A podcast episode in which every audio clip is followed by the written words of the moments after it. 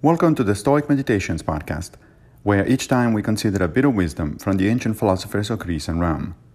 I am Massimo Pigliucci, a professor of philosophy at the City College of New York, and I will guide you through this reading. In Season 3, Episode 520, we reflect on Epictetus in Discourses 2 9. If someone gets the habit of writing ungrammatically, their art is bound to be destroyed and perish. In the same way, the modest person is made by modest acts and ruined by immodest acts. The person of honor keeps their character by honest acts and loses it by dishonest. That is why philosophers enjoin upon us not to be content with learning only, but to add practice as well, and then training.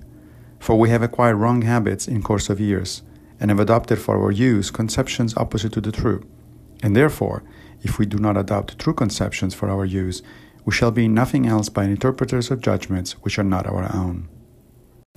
Philosophy is a combination of theory and practice. Without the theory, the practice is blind. Without the practice, the theory is but an intellectual game. Becoming better human beings requires attention to practice, just like becoming a better musician or writer or anything else. So, how are you practicing today? Thank you for joining me for another Stoic meditation. I will return with a new episode very soon, if Fortuna allows, of course. If you like this podcast, please consider supporting it by opening your browser and going to anchor.fm forward slash stoic meditations.